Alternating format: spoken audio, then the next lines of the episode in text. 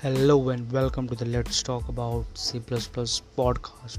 This show explains you the concepts of C programming in the best and easy way by me, and I am your host TDSFY.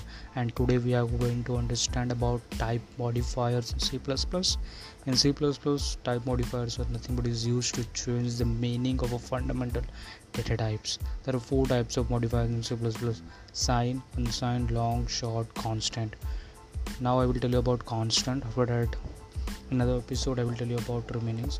Constant object the type of object that cannot be changed by by your program during execution. Please listen carefully. Objects of type constant cannot be changed by a program during execution. I hope you have understood. And the next episode, I will tell you about variables in C. For now, bye bye.